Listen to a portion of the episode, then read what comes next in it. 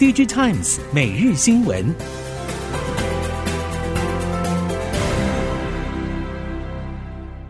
听众朋友们好，欢迎收听 DigiTimes 每日新闻，我是汪方月，现在为您提供今天的科技产业新闻重点。首先带您关心，全球半导体产业出现剧烈波动，不少逻辑 IC 设计业者库存天数屡创历史新高。晶片大厂纷纷释出后市较为保守的展望。力成董事长蔡独公针对近期热门的产业议题，包括封测景气、中国变数和美国法案，抛出三大方向看法。对于近期半导体产业出现库存调整，蔡笃公表示，特别是中型的 IC 设计业者确实有不小的库存压力，但是对于封测厂本身来说，库存水位是低的。而针对半导体景气变化，景气下行其中一个重要的因素就是中国的风控清零政策，造成供应链中断，终端需求衰退，后续得持续观察中国政策调整状况，估计不景气还是有机会度过。至于美国晶片法案近期通过参议院投票，蔡笃公认为要建立先进晶片产业并不容易，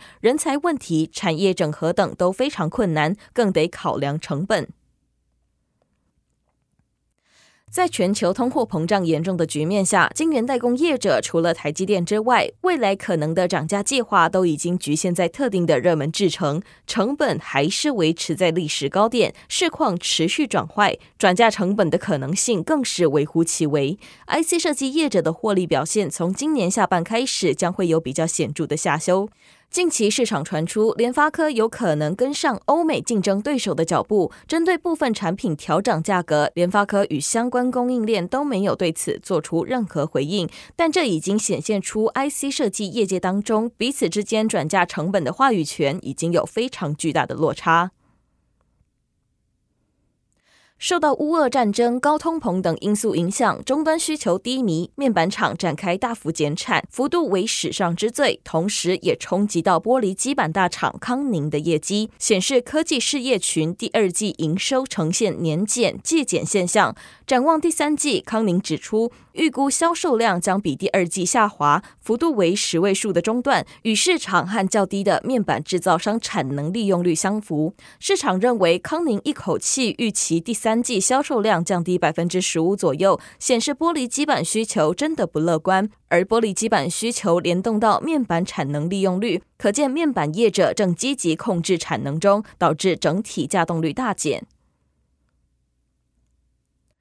全球第二大车厂福斯汽车在 SEMICON West 二零二二的主题演讲中透露，前执行长近期曾经与台积电、革新和高通会面，讨论半导体生产以及技术。供应链业者表示，对于向来低调的主流车厂，像是福斯汽车，会公开揭露供应链状况，无疑说明半导体在未来车领域的重要性。其中，台积电更是罕见被直接公开点名，足以看见台积电在未来车领域扮演着举足轻重的角色。福斯汽车战略半导体经理指出，汽车每个设备都涉及无数半导体零组件，而且有着不同的复杂度。考量半导体也不断演变，可能未来十年内一辆车所需要的半导体数将翻倍，甚至三倍。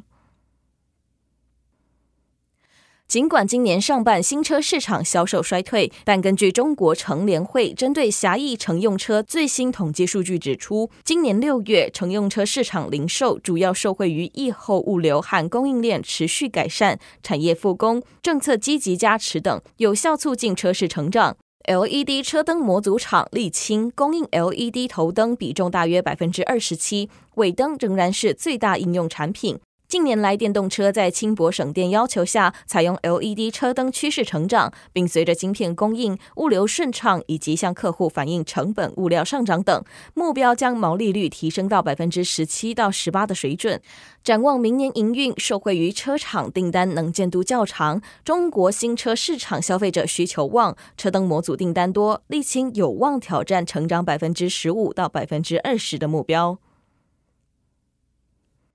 伺服器供应链上游需求传出杂音，下游 ODM 厂相对淡定。美系两大公有云服务商微软以及 Google 母公司 Alphabet 相继释出资料中心建置脚步不变的讯息，也让伺服器供应链暂时吃下定心丸。不过，短期全球经济影响是否进一步恶化，进而引发新变化，还是需要密切观察。Meta 和 AWS 也将在近日公告财报，其结果与对后续资本支出的看法也将会影响伺服器供应链的后续展望。不过，ODM 厂也表示，现阶段客户订单稳定，面对全球金融市场波动剧烈，还是需要以更谨慎的态度应应。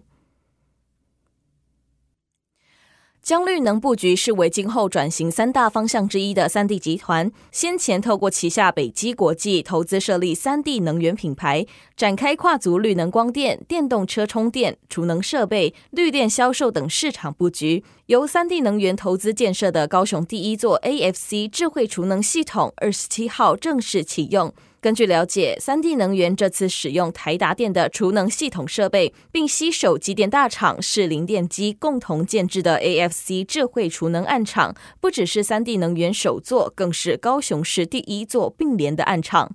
三地能源总经理钟兴贝表示，为了确保达到台电即时反应的需求，并落实二十四小时安全监控每个案场，三地能源在高雄总公司成立即时战情室，作为智慧调度电力主力。以高雄湾星五 MW 储能案场为例，如果台电电网有不稳定的状况，三地能源的储能柜可以发挥即时支援，长达十五分钟，避免跳电状况发生。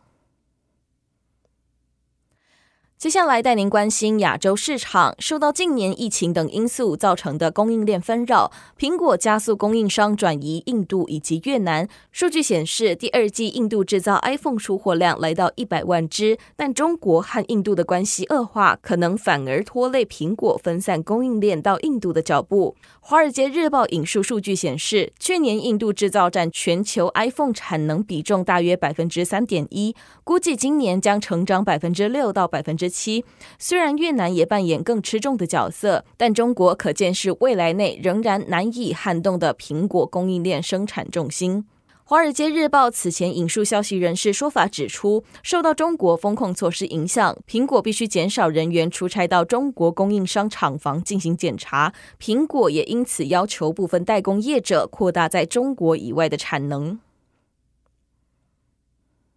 下一则新闻带您关心科技政策。总统蔡英文二十七号出席国家科学及技术委员会揭牌暨主委布达典礼，指出台湾要持续保持发展优势、扩大全球布局，就一定要善用科技力来提升国家的竞争力，并交给兼任新国科会主委的科技部长吴正中三个重要任务：第一，加速投入半导体、能源转型、量子科技、太空。资安以及数位发展等技术，巩固台湾的关键地位。第二，将新兴的科技导入到产业界以及社会各领域，让科技力为台湾创造更多的进步和改变。第三个任务是培育更多年轻人才，包括女性人才，投入研究创新。吴正中也强调，台湾的科技事务不是只是单一部会的事，也包括所有部会。以后各部会首长或副首长每个月都要共同讨论国家科技政策，因为跨部会合作才是台湾面对国际激烈竞争的做法与法宝。接下来，在智慧应用领域带您了解，近期钻石生技投资成为台湾首家生技创投登陆新贵，让生技医疗产业议题再掀波澜。勤业众信指出，疫情带来的各种变化将会持续发生，随着可搜集和用来分析健康医疗资料的工具越来越多，生技企业即将迎接的是大规模数位化的时代。例如，相较于典型抗癌药物研发需要耗时十多年，美国药厂辉瑞透过真实世界数据、数位技术搭配加速核准、优先审查等，在 COVID-19 疫苗研发和取得紧急使用授权只花了十个月的时间。而莫德纳则是透过建构云端资源、流程和资料整合、智慧联网装置、自动化分析技术和 AI 等数位基础，快速将 mRNA 药物从概念研究和临床开发，再到为患者提供服务。以上新闻由 DigiTimes 电子时报提供，翁方月编辑播报。谢谢您的收听。